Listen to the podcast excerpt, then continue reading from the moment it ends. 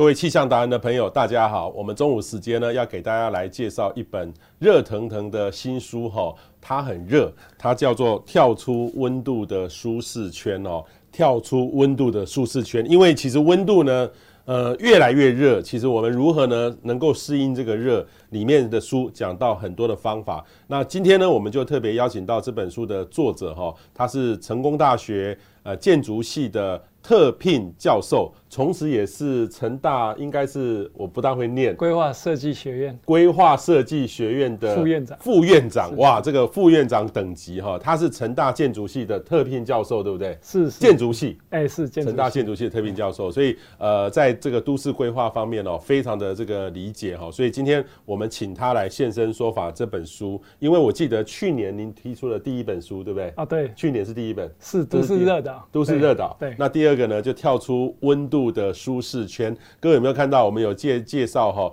他从这个原始人啊，蛋炒饭啊，哎，这个跟这个有关系哈。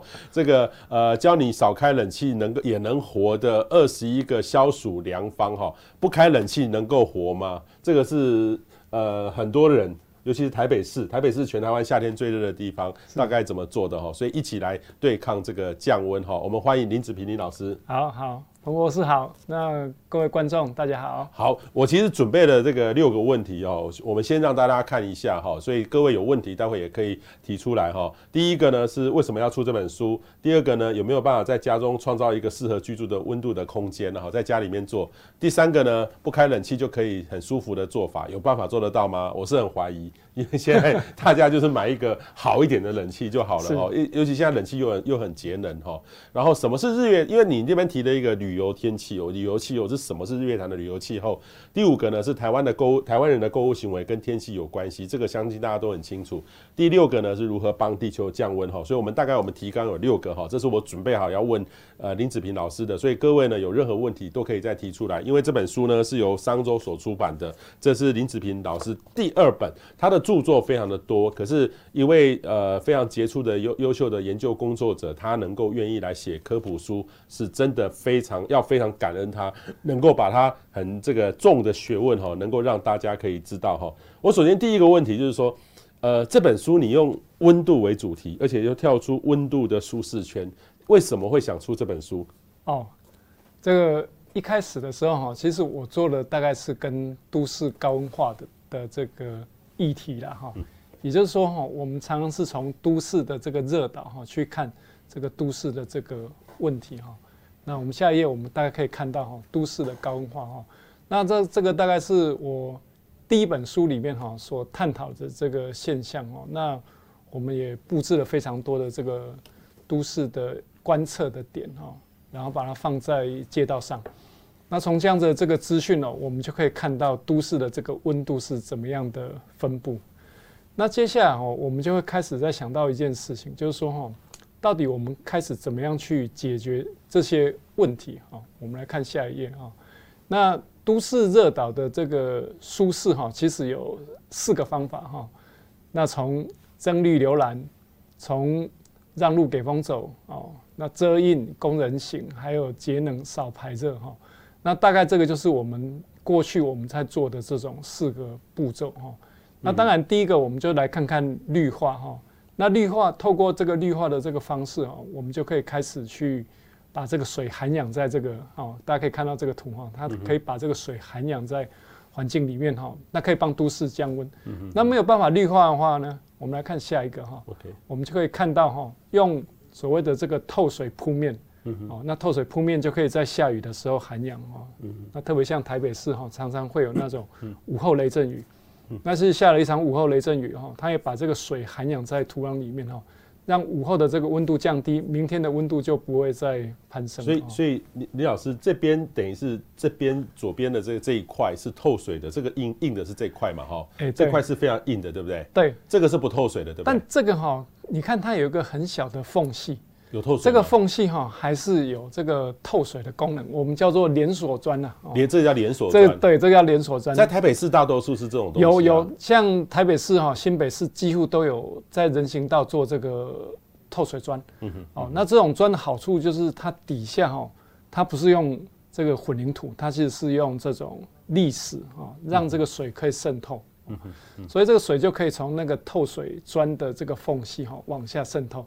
如果看到旁边那个右边那个比较绿一点的这个，这个就是一个洞一个洞，这叫什么？这个这个更好哈，这个叫做紫草砖。紫草砖哦，也就是说它几乎有百分之五十哈是透空的。哦哦，所以当雨水的时候哈，它涵养就可以在里面。有时候我们停车场哦，我们会看到停车场那个车子停的地方哈，它常常会用这种紫草砖。那紫草酸它不只是有透水哦，你看它那个水可以可以涵养在那个土壤上哦。OK，那这个如果说 男生还 OK 啦，女生女孩子。呃，要是穿高跟鞋，哎，就比较麻烦。哎，没错，所以哈，这个通常是在停车场做的会比较多。哦，停车场不是常常人走的路，就是说你不会走的这个路径是非常长的哈。也许，譬如说，如果穿高跟鞋两三步可能还好，但很长路径其实是不是很好走哈？然后再来透水之后，我们来往下看哈。那再往下看的时候哈，就看到这个通风。那什么叫通风？那个建筑物不能像那种一排一排站起来哈，它的之间的这个间隙很密了哈，所以你看那个建筑物稍微空出来，哦，那这是九点建筑师事务所非常好的设计哈。那这是在松山的健康公仔哈，你看它两栋建筑物，它的塔两栋塔楼它离得非常远，可以让右边这个绿地的这个风哈，可以往内哈，可以吹到这个后方的基地哦。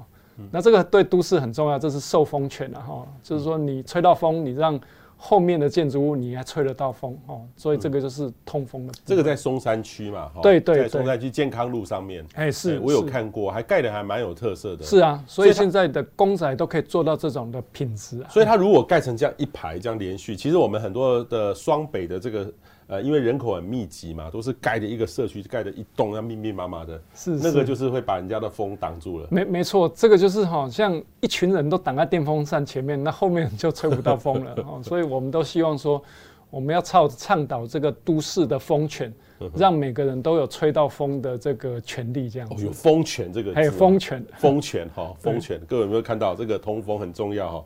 好，另外一个是遮挡，这个其实我觉得也很需要呢，因为。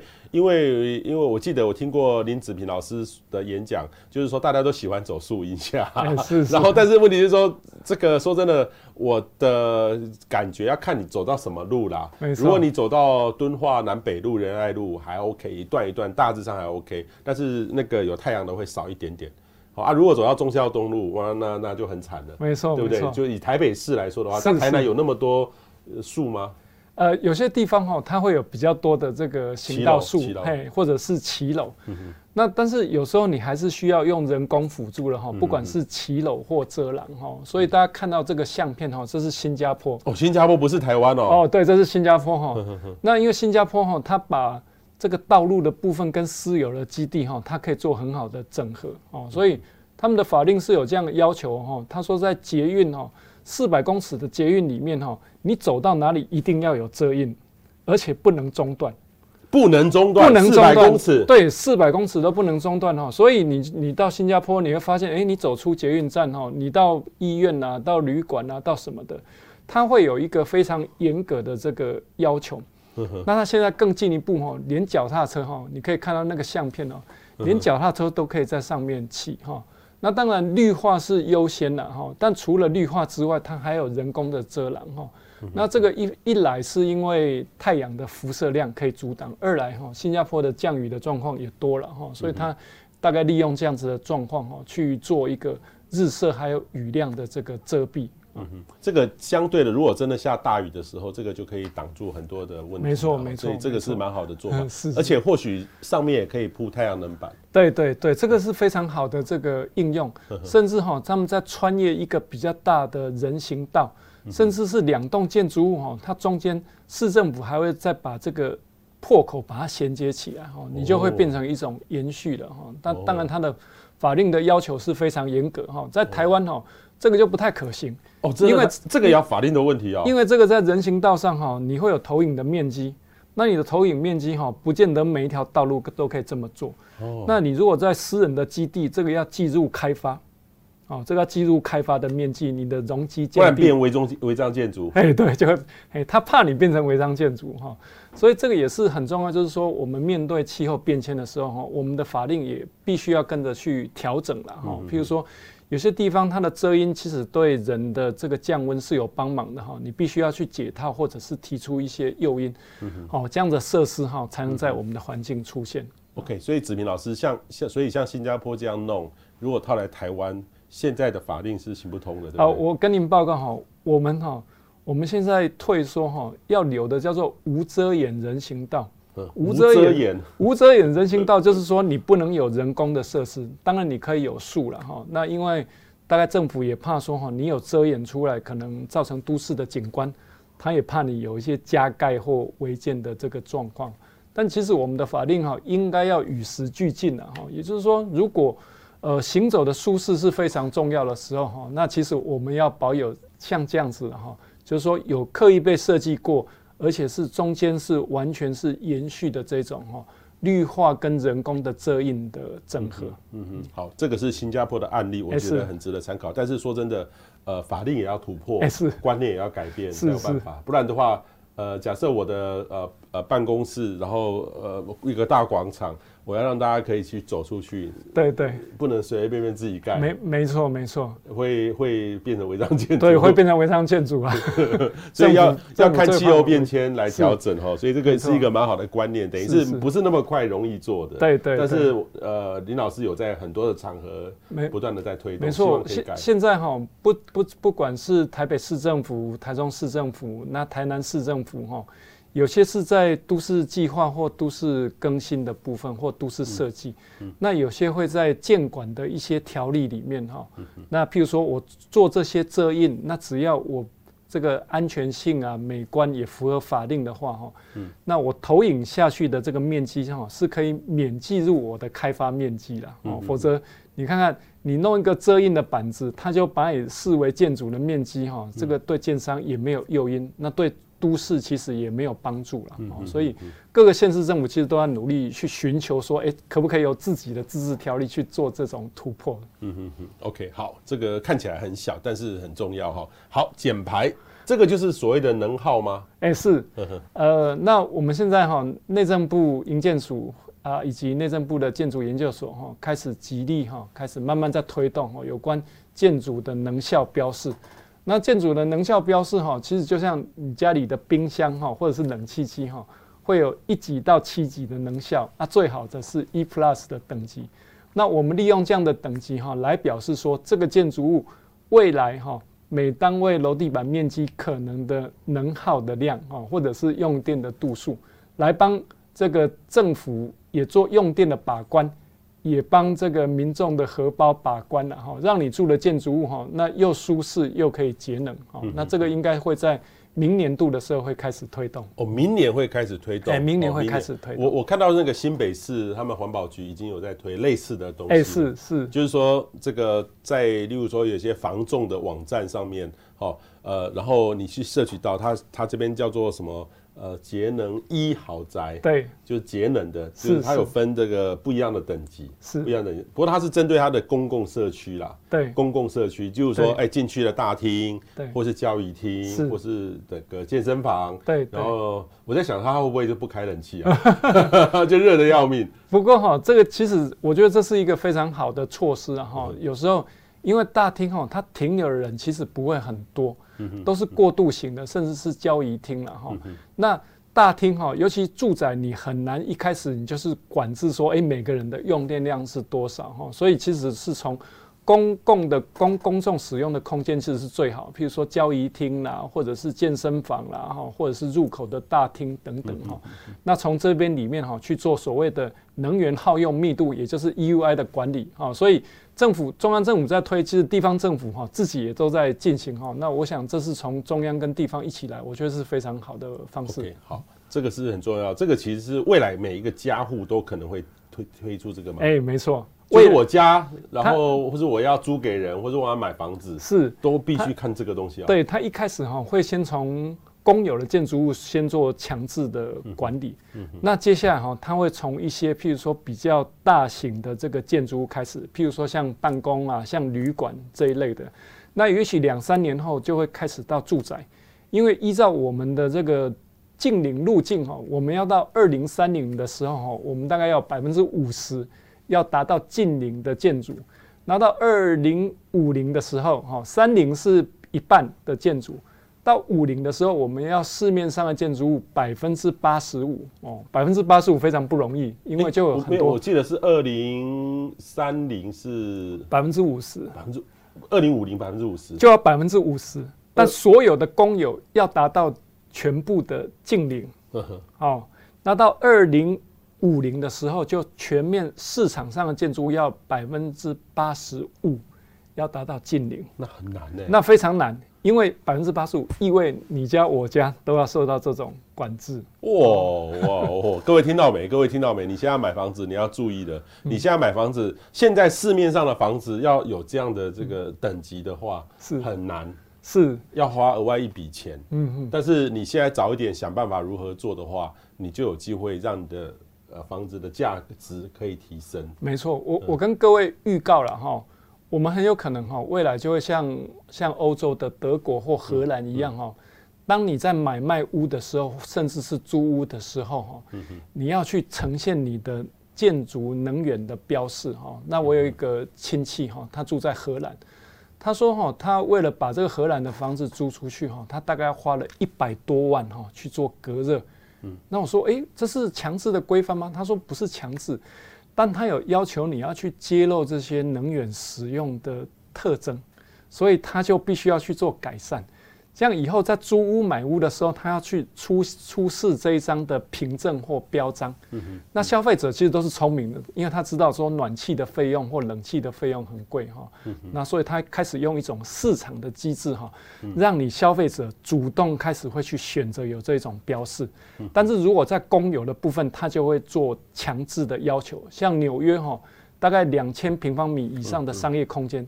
他就必须要强制的要求，哎，要到达一定的等级。OK，那大概台湾大概会有一种，可能有一种是做奖励，有一种叫做管制，有一种叫做鼓励揭露哈，可能会有很多种的这个策略来执行。所以意思是说，以后我去餐厅，那个餐厅应该算是工友会去去用的餐厅，它冷气也不能开太冷，哎，要要让，但是又要让大家很舒服，是是，所以他就要想办法去做一些调整。好，像有一天我去记得去一个餐厅吃饭，他用一个大概三十年的冷气机在那边吹，一一点都不冷，又很难受，声音又很大，哎，是，他可能被迫要赶快来改变了。哎，没错，所以是。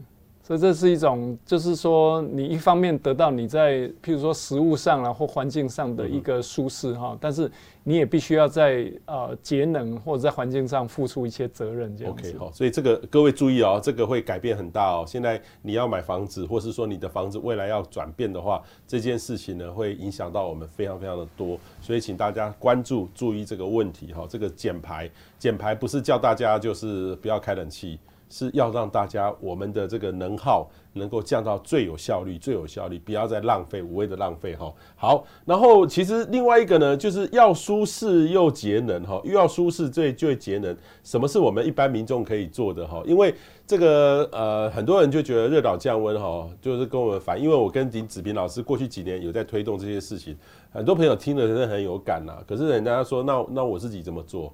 我是不是家里面赶快多种几盆花就可以降温？是是，怎么做？怎么做这些事情？对我，我想哈，这就是回到当时为什么会写本这本书很重要的问题哈，包含彭博士或几个专访哈，都谈完之后之后都会说，哎，像透水铺面啊，通风其实都很好，可是这看起来不像一般民众可以做的这个事情哈。所以民众其实他是关心说，哎，对这个都市降温啊，甚至是地球的这个环保哈，有没有什么是民众可以做的？但是他也希望说做的同时哈，那我在家里又能舒适，而又能做到这个节约能源的这个效果哈，所以这个是我常常被提问的一个问题哈，所以其实我也一直在思考哈，到底这个下一步会怎么走哈。嗯嗯嗯。那我后来发现哈，这一切好像都跟温度有关哈，都市的热岛是这个温度哈，那我们在人哈，我们人在在室内居住的时候，那这个也是一个温度。那包含我们开冷气，我们这个热空气我们往外排，这也是一个温度哈。所以其实所有的事情其实看起来都跟温度有关，只是说哈，近代人好像哈比较不会去适应温度，而是想改变温度哈。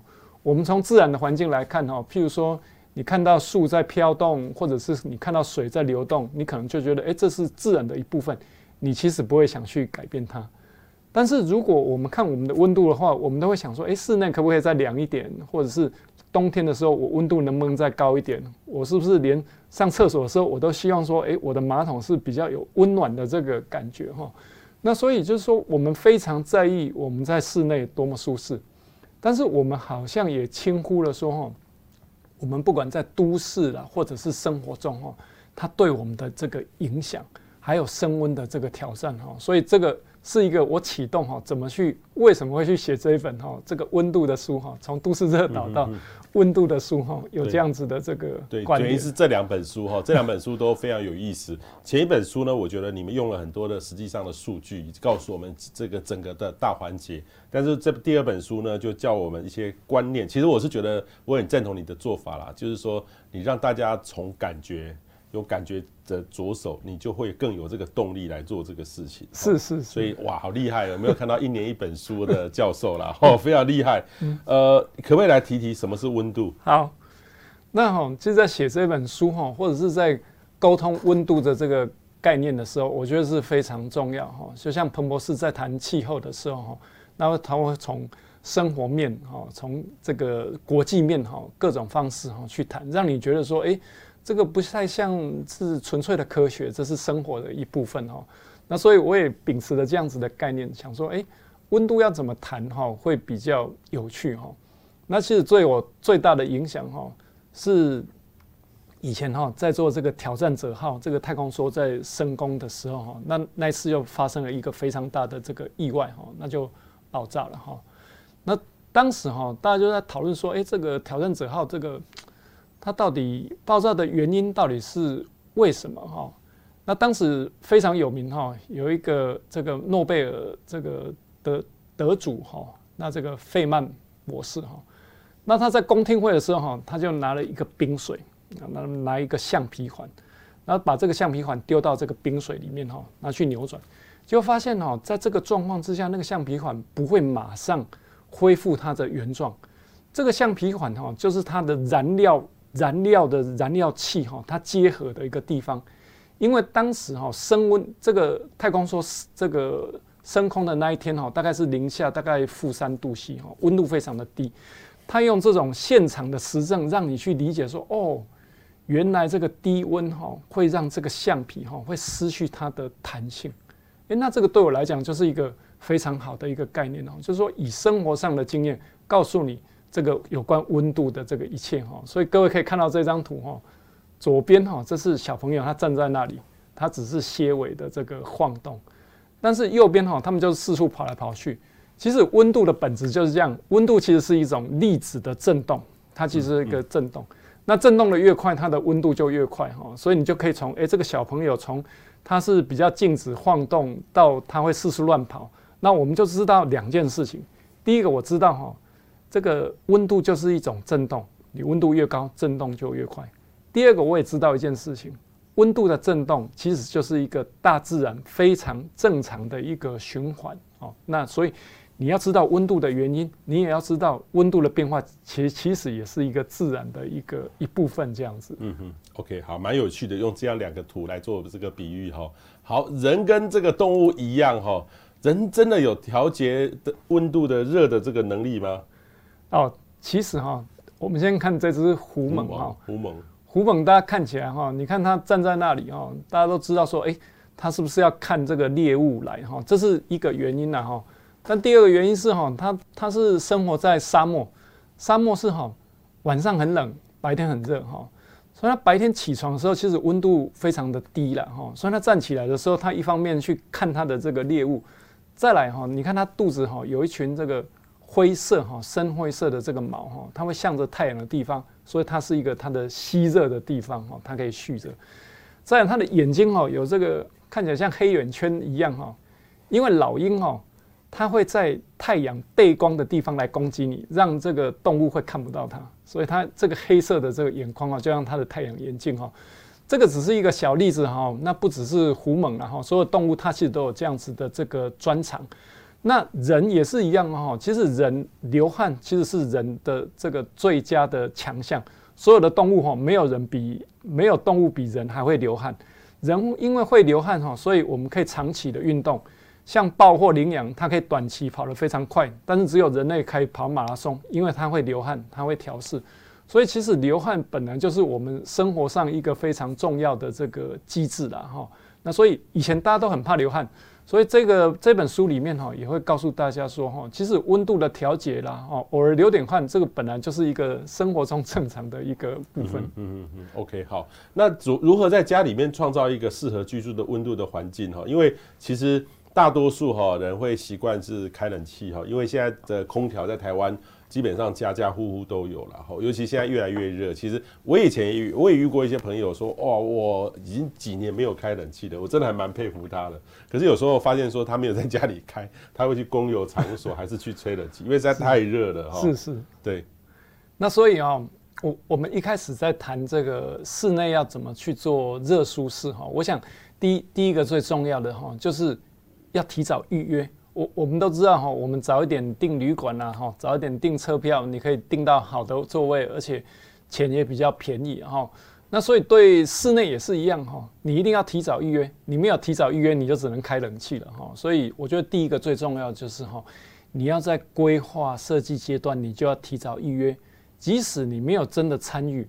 当你去选择一栋建筑物，你要去购买它，或者是你要租用的时候，至少你有这个知识，可以知道说，哦，这栋未来哈可能是节能的，哦，所以这本书里面也会告诉大家说，哈，怎么要去判断哈。其实我们有四个原则哈，去判断哈这个建筑物哈到底凉不凉啊。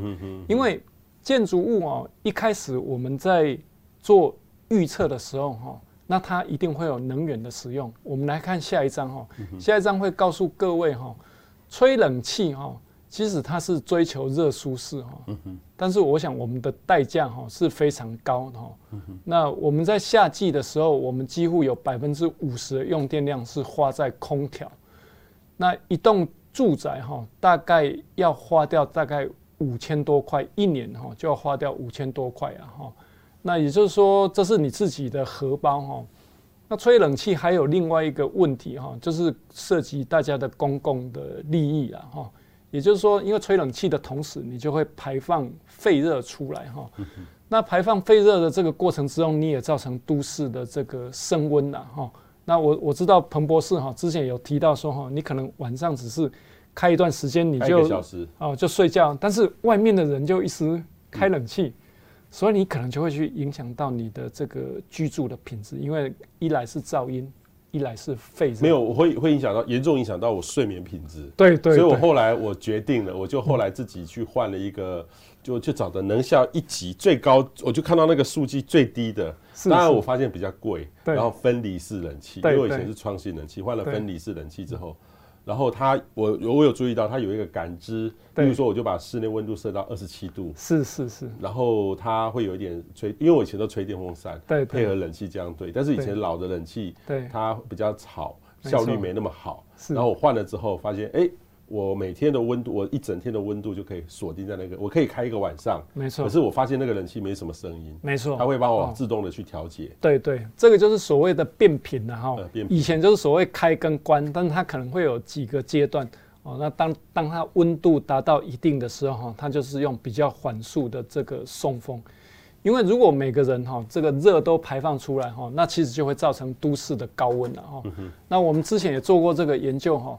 大概一个如果是在蛋黄区，一个是在郊区哈，那我们用两栋建筑物下去比去做模拟的话哈，这个这两户哈可能就会一年会差到六千块左右的电费。六千块，也就是你住在高温的这个蛋黄区哈，你就会比郊区哈，你就会多了六千块的这个电费了。嗯哼，这个四十五度的废气其实还我比我想象中高很多哎。哎，是是是，这个哈就是说，哎，你如果拿温度计哈。在那个热的出风口那边量，确实大概都有四十五度。四十五度，当然它会有这个气流，就会把它带走。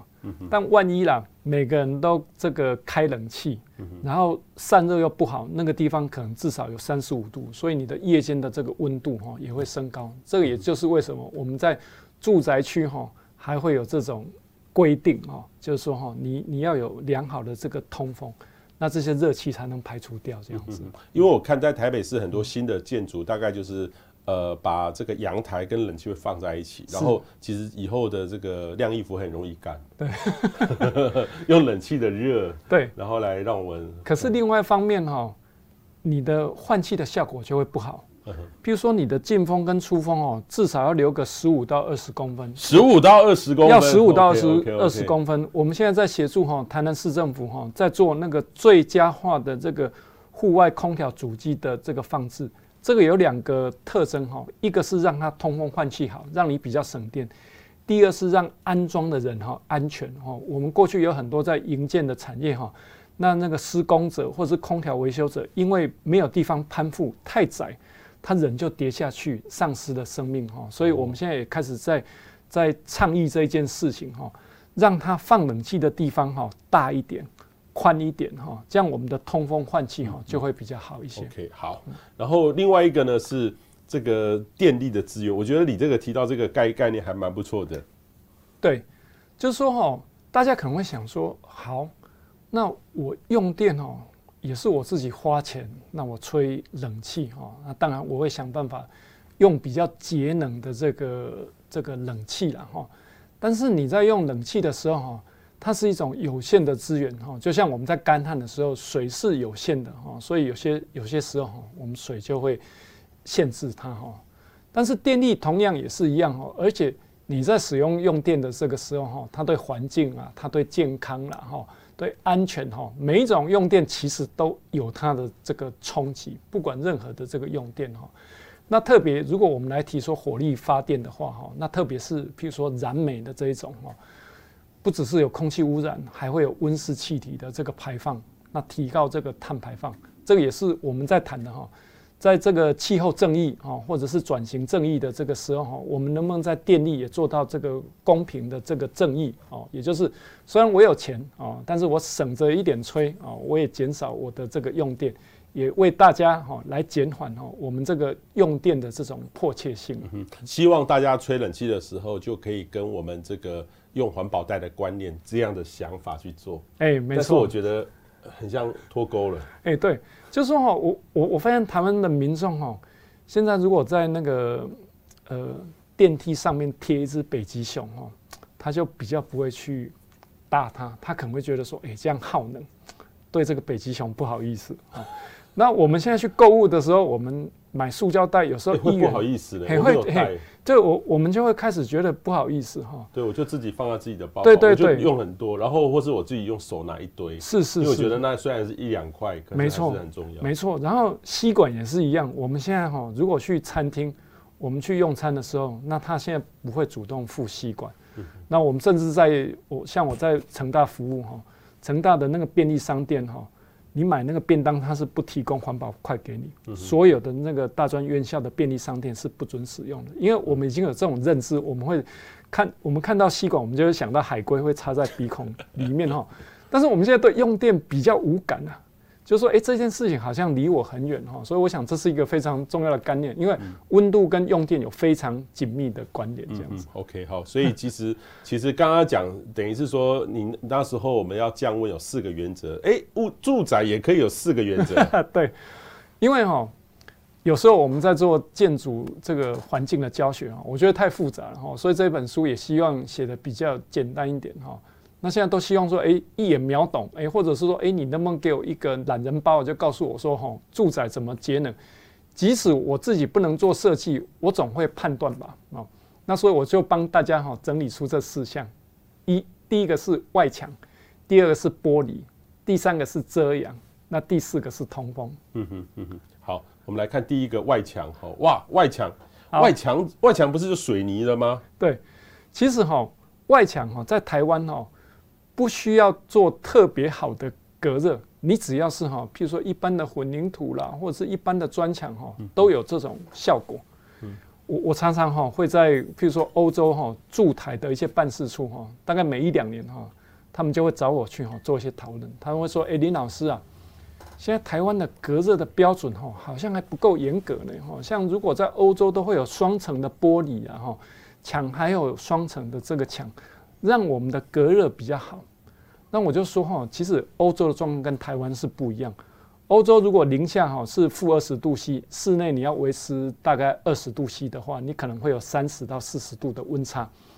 热传哈。”你就要用很好的隔热去阻挡它，但台湾不一样，台湾户外哈再高温三十五度哈啊，室内你要吹到二十五度，其实差不多差十度十度 C 左右哈，所以隔热哈你就做一般的隔热就可以了哈。那按照我们目前的建筑的法令哈，那其实这个隔热都可以满足我们的需求了哈。简单来讲是这样，你只要不要是铁皮屋，其实都好。但唯一要注意的一点是这样哈，如果你是住在屋顶。啊，你是屋在顶层啦，不是住在屋顶哈，屋在顶层哈，那你的顶楼的这个隔热就要特别好，你可以上你们家的顶楼看看哈，有没有一些隔热砖，那如果有绿化哈或更好，或者是如果你有太阳能的光电板，这个也非常好，又可以制造新能源，又可以去造成一些隔热的这个效果哈，所以这是在外墙的部分。那第二个要谈的哈是玻璃。那我不知道，我想彭博士哈大概也会看到哈这种很大片的这个玻璃哈，看起来诶看起来很漂亮。那左边的能不能做到绿建筑？当然也可以。我们用非常好的这个叫做 Low E 玻璃哈，就叫做低辐射的玻璃，它可以让可见光进来，可以让红外线哈不要进到室内来哦。但它的玻璃哈可能是一般的玻璃，可能是两到三倍啊。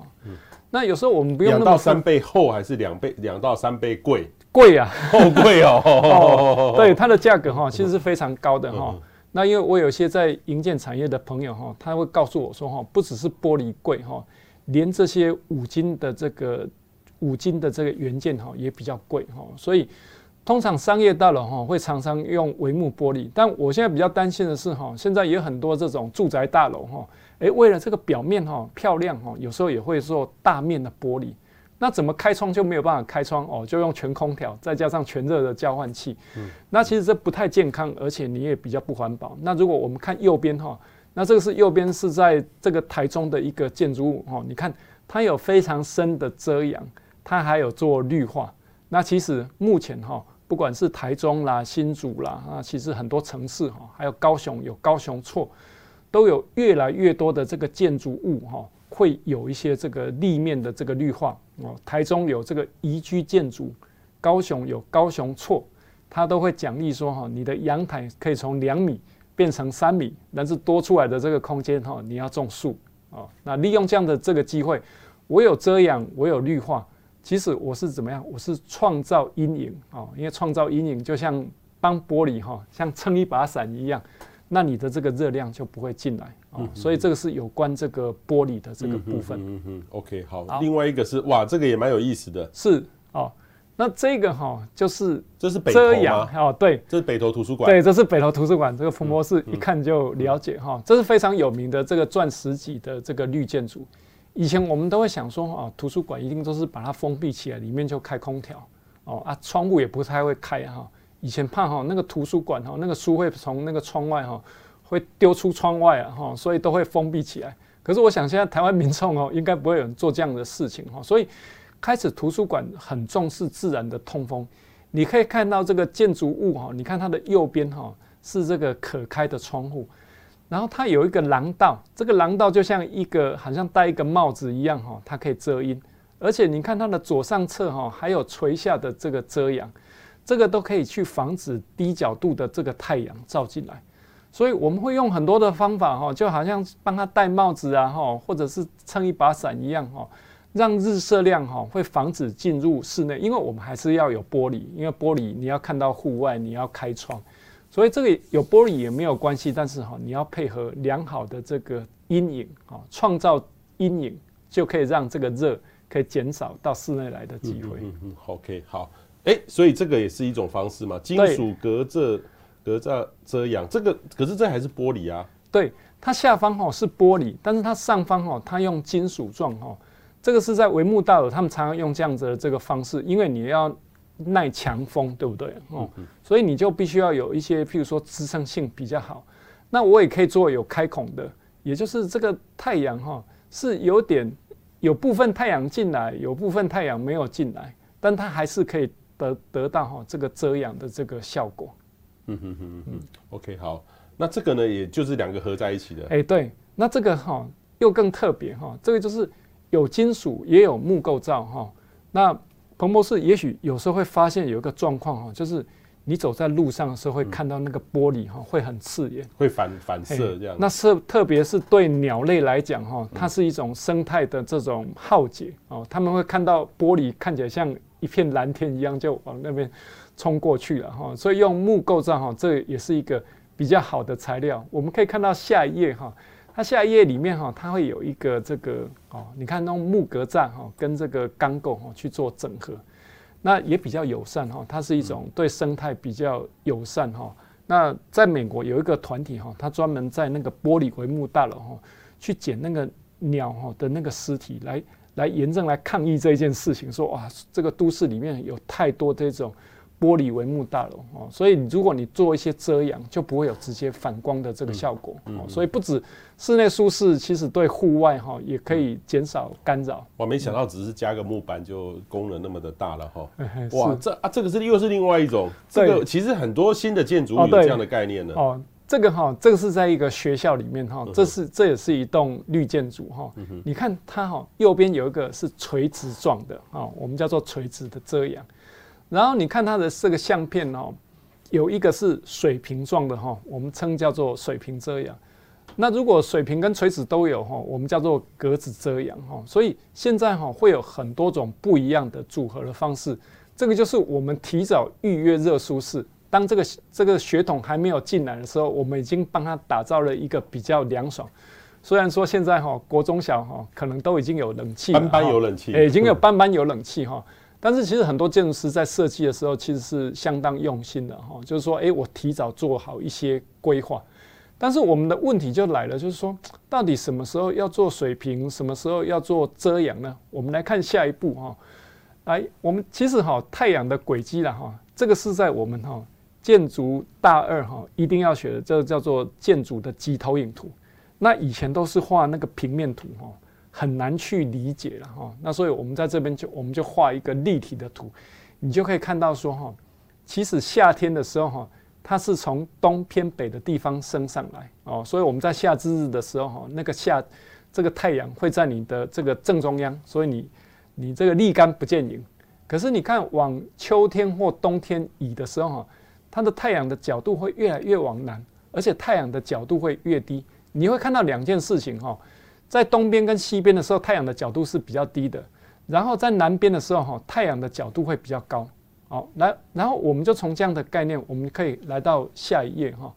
那我们从下一页，我们就可以，我就用这样子的简单的图，哈，可以让大家理解说，哦，太阳一天的角度是怎么样？你看右上角那只猫，哈，它是在东边，哈，它是在西边侧了，哈。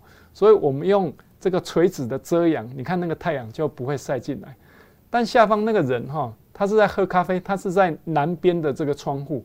那南边的窗户哈，这个太阳的角度比较高，所以我不用做侧向的，但是我要做顶棚的水平的遮阳哦。那我们用一些简单的图，让大家能来理解。那所以你也可以很容易去诊断你的家里哈，你也不用去买一个这个这个指南针了哈。现在手机都有这种方位，你就知道说哦，我家是朝北朝南，那我怎么去处理它？那如果太阳进来，我是不是我就知道说，哎，我窗帘什么时候要拉下来？嗯哼哼哼，哦，这个是蛮有趣的一个做法，等于是现在的建筑师规划的时候都要考虑到整个天文，对，这个就是天文的这个特征哈，然后然后或许也要考虑到气候的特征来做这个事情哈。好，那有没有办法不开冷气就可以很舒适的办法？好，那我我在写这本书的时候哈，嗯、那我儿子就跑过来问我说。那你都在谈都市热岛啊，在谈降温啊，啊，你也开冷气啊，你这样没有说服力啊。然后就说好，他跟我讲说大概是差不多四月多，今年的四月多的时候哈，其实还还算还蛮蛮凉的，也没有多热。我就说，我说我在外面没有办法开冷气啊，好吧，那我就在家就在书房里面哈，在书房里面就就就不开冷气，哎，我们就来挑战一下。结果我不知道哈，后来就开始又进入疫情的第二波哈，就开始哈，就你没有办法到学校，没有办法到公共场合哈，所以后来为了写这本书，大概百分之七八十的时间哈，都在我那间没有空调的这个 书房里面写哈。但我觉得哈，其实确实哈，那时候尤其今年的这个七八月的时候哈，我写到七八月的时候，温度确实很高了哈。那我开始去观察哈，我开始会去观察说，哎，一天什么时候温度会比较低？我发现哈，大概清晨大概五点的时候哈，四五点的时候温度是最低的。那如果我我一起床，我进到我的房门的时候哈，我发现里面大概二十九度，但是我把窗户打开，哎，我发现我把温度计拿到外面去，大概差不多二十七度。也就是说，你室内大概比户比户外哈，大概多了大概一点八度 C 左右哈。这为什么？这是因为前一天的热哈一直蓄积在你的这个墙体，那你的这个墙体哈就会一直把这个热哈发散出来哈。那也因为一直发散出来，你没有把这个热排出去。我们现在开车的时候，我们都会知道说哈，晒了很久，我就要把窗户先这个把它拉下来，然后我再开始开一段时间，我才吹冷气，这样就没有效果了哈。所以这个就是说哈，我们清晨的时候哈，你就要把这个窗户打开。你不一定五点能起得了床啊，但是你夜间的时候哈，譬如说你的客厅，你就把窗户打开，那白天的热就不会蓄积在里面。你进到办公室的时候，第一个开始不要马上去把空调启动哦，把窗户打开，也许五到十分钟哦，那这样子的这个温度哈就会比较凉爽哦。嗯嗯嗯，比较凉爽。是啊，这是一个非常好的效果。OK，开窗要怎么去开哈？我觉得你这个画的几个。蛮有意思的哎，这个，因为我们这这个开窗，其实在呃教室里面，尤其是中小学的教室里面，我是觉我也觉得一直是一个学问呐，不是只有室内一直在那边电风扇转，其实窗户的流动是空气流通是很重要的。对，所以哈，其实开窗是这样哦，有进有出，有进有出哦，这个是开风开窗的第一个原则哈。你看最左边那个图哈。右边有开窗，那左边都是一面石墙哈，它还是会有很缓慢的风哈，但是那个效果不好哦。那第二个就是说哈，诶，你如果进的多啊，但出的少，这样也不太好。你看它那个那个左这个中间那个图哈，有一个叫做哈无风区啦哦，就是一个短路的效应，风哈就往那个地方跑，所以有个地方就没有吹到风，而且那个地方的风开口还特别强哦。所以最好的应该是哈，你有对象，而且是均匀的这个开窗，其实是最好的。那我们开窗最好哈，其实就是国中小的教室哦，国中小的教室哈，它的通风是最好的哈。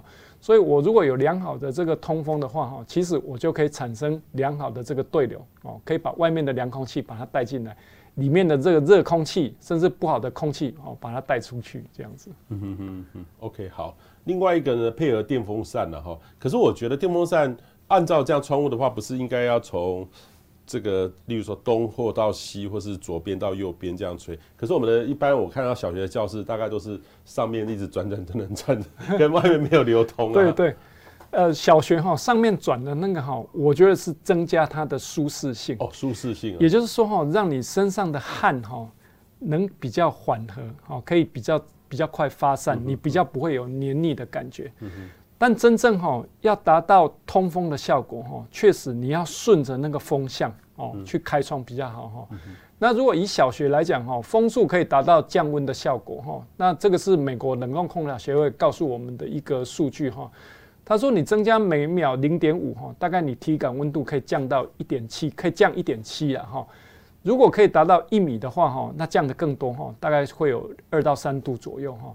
那上方这个每秒零点五，哈，零点五其实是很弱的风啦。你把窗打开，外面没有风，慢慢徐徐进来，哈，大概就会会有差不多零点五左右。嗯所以你不要看外面没风，哈，外面没风，哈，请你还是把这个窗户打开，它还是会有很缓慢的风可以进来，哦。但你要真正好的效果，哈，你还是要配合电风扇，哦，那电风扇去吹。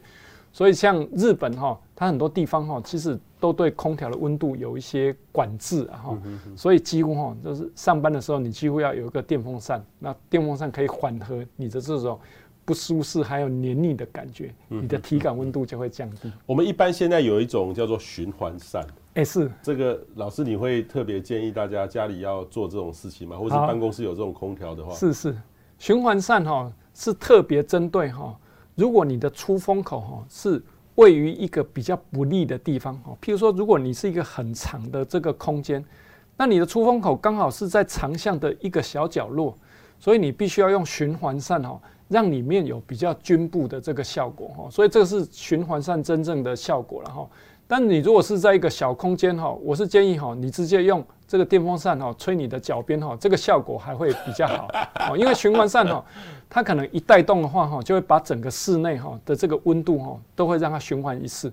所以你虽然在这个地方工作，但是你的上方也是比较凉一点的哦。所以这个通常这个所以比较大型的空间会有这个效果哈，因为大型的空间它要均布，它没有那么多的这个出风口哦。所以循环扇是好的哈，但是要。找对大的空间去使用比较有效。OK，好，然后调整电风扇的方向，哎，这什么意思啊？哦，这个是一个，这个也是一个哈历来的一个经验哈。那我举个例子哈，你下了一场午后雷阵雨的时候，你的户外已经低温了，对不对？那你室内你室内比较热，那你本来哈可能电风扇你就吹你的脚哦，看看插头在哪里，你的电风就从哪里吹过来哦。但有一个小诀窍了哈，就是说，哎，外面比较凉的时候哈，就把这个电风扇哈比较往靠窗的地方摆，哦，靠窗的地方摆，有点像你去把那个凉风抽进来的感觉。嗯这个的概念哈，其实也不是新的概念，负压病房就是这样的概念。嗯哦，负压病房就是说哈，我这边抽成负压，所有的空气哈我就冲进来了哈。负压病房就是代表说哈，我这边是高感染的群哈，我不希望这边的病人的排气。到其他的地方哈，所以我就把这个地方抽成负压，所以你在你的室内也可以抽成负压哈。所以通常我在我自己的家里的时候哈，当我觉得外面比较凉的时候，我就把门哈，把这个电风扇我就放在门口，把这个风哈从门内哈往门外吹哦，它就吹到我的楼梯间或者是吹到客厅去，然后我户外的凉空气我就这样就进来了哦。所以虽然这只是一个很小的动作哈，但是。这个特别在秋天的时候特别有效，因为春天跟秋天的时候，有时候太阳有时候会突然比较大一点哈，但是户外其实还蛮凉爽的哈。那我们就可以用这样子的这个方式哈，可以很节省啊哈，可以降低我们的温度。嗯嗯，OK，好。另外一个呢是拉下窗帘跟打开窗户要折衣，哎，这个蛮有意思的，哎，这个我自己也有这个经验，就是太阳直射的时候拉下窗帘，让辐射不要进来，而且。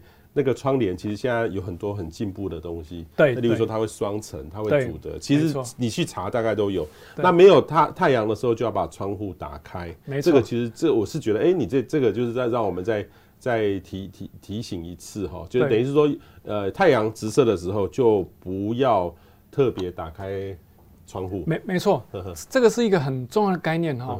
我没有想，我们没有想过说哈，我们当时为什么要玻璃这件事情？嗯。其实玻璃哈，当时是哈，在工业革命的时候才可以做很大的玻璃哈。以建筑的逻辑哈，以前的那个建筑物哈，因为它要做很大的这个结构，所以玻璃面哈其实是非常小的。嗯因为工业革命之后，它可以做大的玻璃。那第一次的世界博览会是在伦敦的水晶宫举办，它做一个非常大的玻璃。当时的目的哈，就是我要造创造温室啊，因为里面有植物。再就是说我希望人可以往外看出去哈。所以玻璃既然是我们往外看的话，哈，应该是这样哈。太阳大的时候，你不会想去再去往外看哈，因为热会进来，所以你要把这个窗帘遮蔽。那如果没有太阳的时候，你要有很好的 view，你就赶快把这个窗户打开，这样才会有外面自然的气流进到里面哦。那千万不要说哈，你整天都是帷幕玻璃，你也外面的遮阳也不好，你室内也不不开这个不不拉窗帘，结果你用很强的冷气去吹它。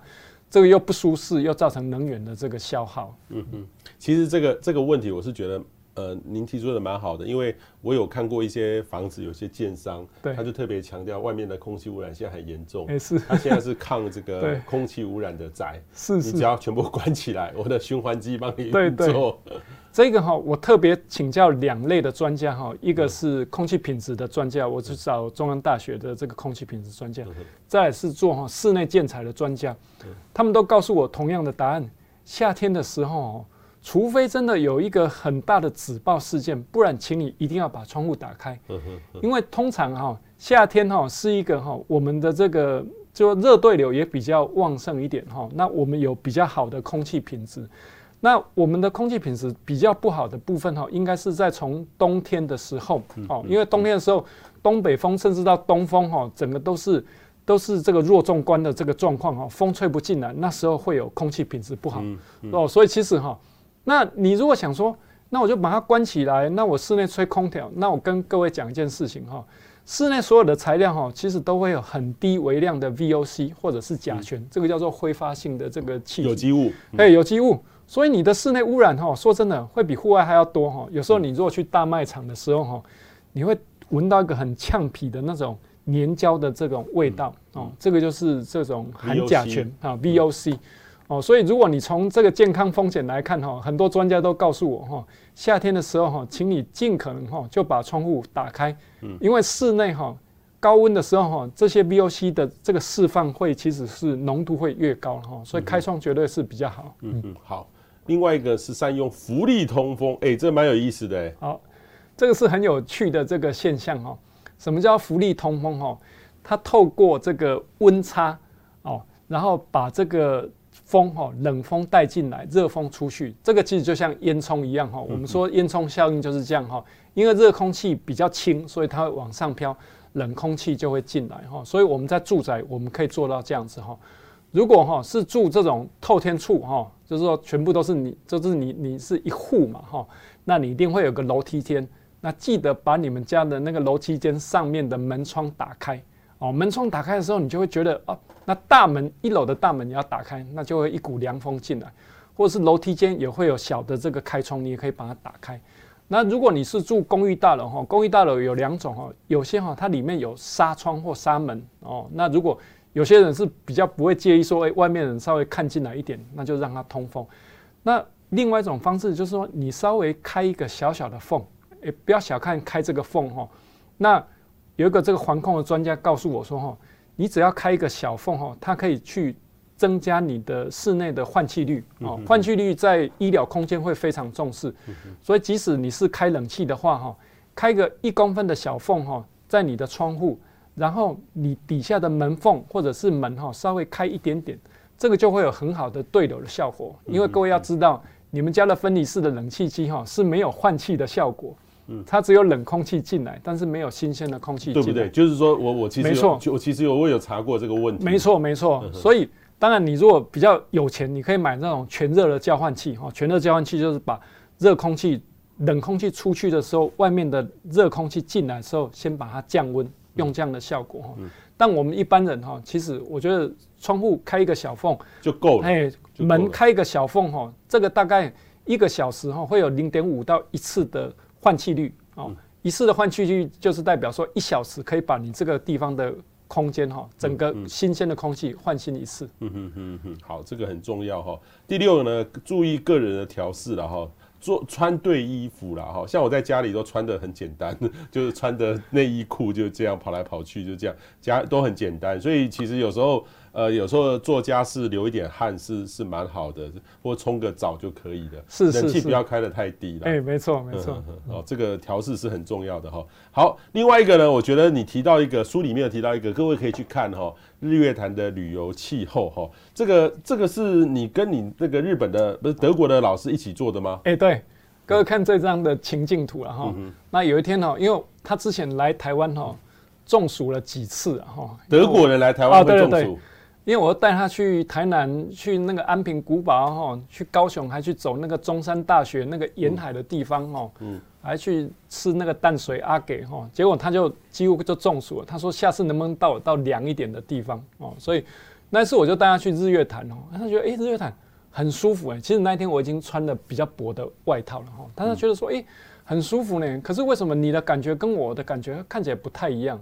然后我们就开始启动哈去做日月潭的这个研究哈。研究。那这张图哈，其实它的横坐标哈是。这个日期啊，每一每一格哈就是十天啊。那它的 Y 坐标哈是那个温度出现的频率哦，出现的频率哈。那这是以台湾人的热舒适的观点哈去画这张图哈。你可以看到，对我们来讲哈，六到八月哈，对我们来讲，其实那个冷的这个比例还蛮高的。但是偏偏我们冷的部分哈，其实对德国来讲哈，德国冷的部分我有查过哈，凉的部分哈几乎是等于我们很冷的部分。也就是说哈，那个你看到那个浅蓝的部分，其实它的舒适的范围。所以对德国来来来讲，或者是对呃生生活在温带国家的人来讲哈，这这是一个非常舒适的这个状况。哎，所以我们就发现说，这个舒适的这个状况哈，它其实是会跟你的。人的生长处是有关的，因为你会有这种人的这个喜好，所以我们当时也因为这种这个研究哈，我们在 IPCC 的这个 AR 五的报告里面哈，我们这个就被收录进去哈。他们有提到很重要的事情哈，就是说观光产业是容易受到气候的影响。那我们在处理这件事情的时候哈，也要顾及说哈，因为观光客你不知道他来自哪里哈，你都要去考量哈，他在生活。生活的这个国度里面的舒适性来配合他们的需求，嗯，哎，蛮好的，这样 这样就可以了解到。我是觉得，哎，你做出这个东西，哎，这个就是你们认为的舒适的范围，对不对？对对对，所以你看看日月潭真的得天独厚哈，嗯哼，像有些像上海哈，高温的时候很高温，低温的时候非常低温，但是日月潭哦，你看它全年的这个温度其实是算稳定的了哈，所以。难怪说很多国外的哈，他来到日月潭都觉得，哎，这个环境是非常的舒服哈，春夏秋冬对他来讲都很舒服哈，所以我想这也是台湾哈观光的一个诱因。那不要小看观观光的这个产值哈，我跟各位分享一个资讯哈，那我这个德国的这个朋友，他本来是生活在希腊，他告诉我说哈，现在欧洲人已经不太喜欢到西班牙跟希腊旅游。因为夏天的时候太热了，嗯嗯，所以德国人会开始会倾向在德国的当地去做旅游，结果糟糕了，很多希腊、西班牙他们的观光的收入对减，所以这是一个气候变迁哈，大家都有反映到这些事情哈，也就是说像呃低纬度的这个国家哈，所以我想哈，台湾啦或新加坡啦等等，我们都要去考量一件事情，就是说。高温的时候，如果我们没有更好的调试的这个设施给这个观光客哈，我们的这个温度会越来越高哈，这个对观光产业确实是一个冲击。对，就是说以这个图来看的话，这个台北是比上海早一点热啦哈，然后这个呃，但是其实上海现在热的时候比台北来的热，是是，所以这个就是那一个上面就是很热的时候，很不适合居住了哈。那如果说未来越热的话，但台北的这个。呃，热的时间就变多了，那其实就会大家就一个印象，我老外一个印象就是夏天不能来台北，那就是不好了，嘿，对，就是不好了哦。所以这个这这张图我是觉得很重要，每一个县市每一个旅游地点，如果可以找到这种像日月潭这样的这个这种所谓的甜蜜区，然后甜蜜的区域，我就觉得这是哎蛮好的一个宣传的一个要要素。是是是，也就是。告诉大家说，哎，台湾有很好的自然的环境，也有很好的这个气候的条件来吸引观光，这个让吸引大家来来来来这个地方哈。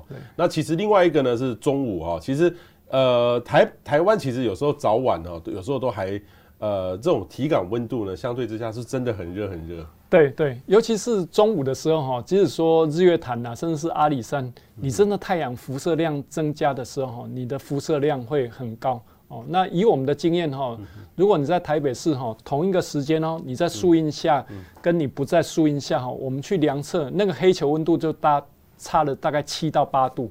黑球温度哈是像一颗黑球，它可以吸收辐射热哈，所以在中午的时候，你确实你要特别去留意说，哎，你的衣着的状况啊，你是不是走在比较有遮荫的环境？嗯嗯嗯。好，然后另外一个台湾的购物行为也跟天气有关系，我觉得你们在书里面有提到。这个凉凉的粉圆冰跟卖这个寒吉的哈，冬天跟夏天是完全不一样。这个其实呃，我我跟一个冰店的老板很熟啦，其实他就常常跟我讲，他每天问我天气，因为这是他调配的最主要的方式。没错，他没有空去看那些东西，但是他。他会知，他会认识我。每天，哎，彭博士会怎么样？哦，还蛮有意思的。所以这个真的有关系啦。没错，我看你们也有去做一些相关性的，这是国外的统计了。哈。对对。不一样的天气，这个就是所谓的气象经济学哦，都有在做的这个发生。你们自己也有做统计，是不是？对，我们当时哈，其实只是找了两三家的便利商店哈。那其实我知道彭博士哈，过去也帮很多便利商店哈，去提早从。那个气候跟商品的预测哈，所以我们当时就找几个学生哈，诶，他们就去问店长哈，他说，诶，他每升高一度 C 哈，他可能就是那一家店哦，那家店可能卖的也不是很多，他就差了四四瓶，也就是说哈，如果它变成五度 C，它可能就超过了二十瓶哦。所以我们就是说哈，从它的一些温度跟销售的这个资讯，但还有一件事情，我觉得还蛮有趣的，就是说哈，他们发现哈，温度越高的时候哈，其实是无糖的贩售的量其实是比较多的，有糖的话其实影响就不大哦，跟国外的发现好像也差不多。无糖的绿茶 跟红茶，这个就习惯热的时候就喜欢。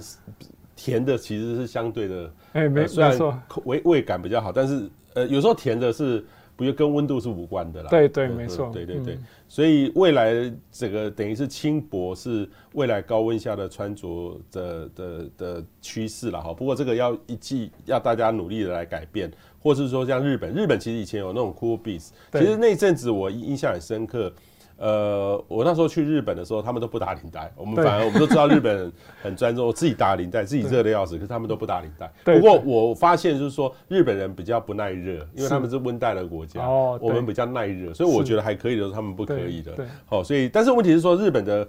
呃，这个呃也跟那时候的这个呃推推广有关有关系，所以那个 Cool Beats 感觉最近就没有那么热了，是是，没有那么流行的，对哦，所以其实他们都有很多的创意的猛暑的对策展哈，这个是我们过去跟日本合作，他们也都有这样的这个例子哈。好，如何帮地球降温？好，那我想哈，这个是最后很重要的部分了哈，就是说我们这本书说跳出舒适圈哈，是让。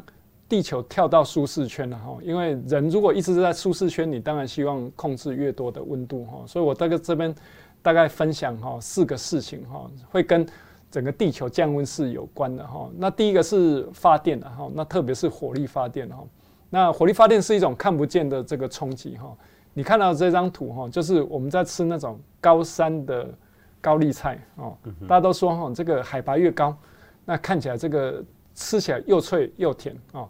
那因为你看不到这个环境哈，因为那个离你很远，也许你看不到那个冲击哈。但我想看见台湾，让我们看到说，诶，我们的我们的环境怎么会去遭受到营养，都是因为我们的一些这个我们对食物的一些需求哈。那也从这样子的影片哈，我们可以知道说，诶，当这个东西看得见的时候，其实对人的这种动力就会增加哈。那火力发电偏偏就是一个你看不见的东西哈，它开始在发电哈。那所以我想哈，碳排是一个非常重要的这个因素哈，所以怎么样去去倡导，或者是去支持，或者是发展再生能源？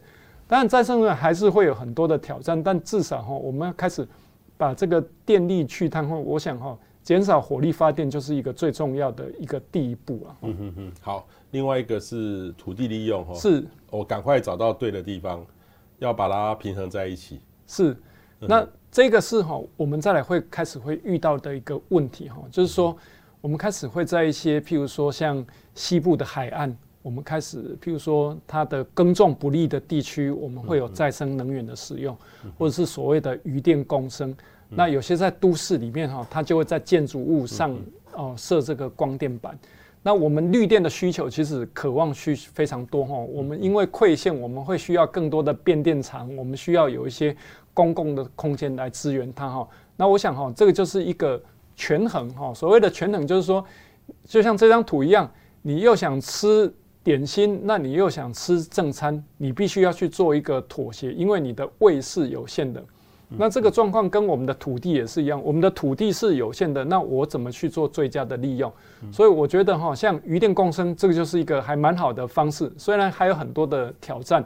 上方是光电板，那上下方哈是可以耕种，或者是还可以有渔获的部分哈，所以这个就是透过我们更明智，而且要跟利害关系人去讨论这件事情。嗯嗯，OK，好，少你少用电是王道，这个其实刚刚也特别提到的，这个这个家里面哈，等于是要行为的改变哈。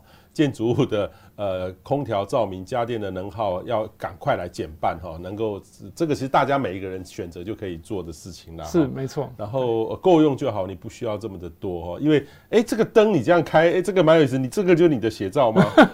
我这是哈，以前我我我爷爷哈，我爷爷那时候哈，他活到大概到九十五岁才去世。九十五岁。对对对，但身体其实非常硬朗哈。那我我祖母活到九十七岁哦，那所以他们当时其实就是一个够用就好的概概念哈。那其实够用就好，是 IPCC 哈，在今年度的报告在谈 sufficiency 哈，在谈足够性的这一件事情哈。那其实从我们现在的角度来看哦，你这样子哈，这个照明对你的视觉的品质不好，然后那你都不开冷气，会不会造成高温哈？那其实当时的这个概念就是哈，我们要减少这些空调的这个使用。哦，我们要减少这些能源资源的这个需求哈，所以这这个是我想哈，我们对地球降温最重要的一件事情，就是说哈，我们够用就好，我们少用多一点，我们少我们少用一些，那地球就可以再保存多一些。OK，好，然后这两本书呢也。推这个推荐大家哈，能够赶快来看，尤其这本书写的蛮蛮有文化的底蕴的哈。虽然是科学家写到很多的有趣的故事，欢迎大家来弄。我们很快的看网友的问题哦。有一个呃 Seven 菜说，柏油马路有什么替代方案吗？好，好，这个非常好的问题哦。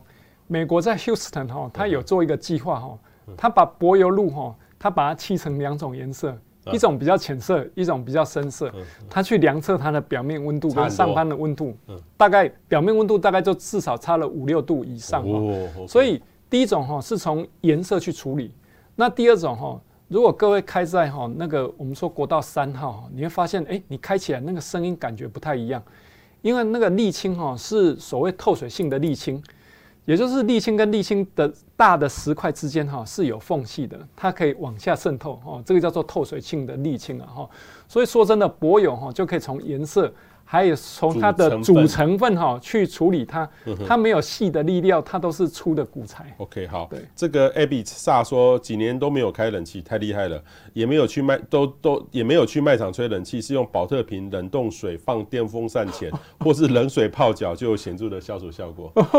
那这位，我觉得这位网友非常佩服他了哈，但是还是要注意了哈，就是说。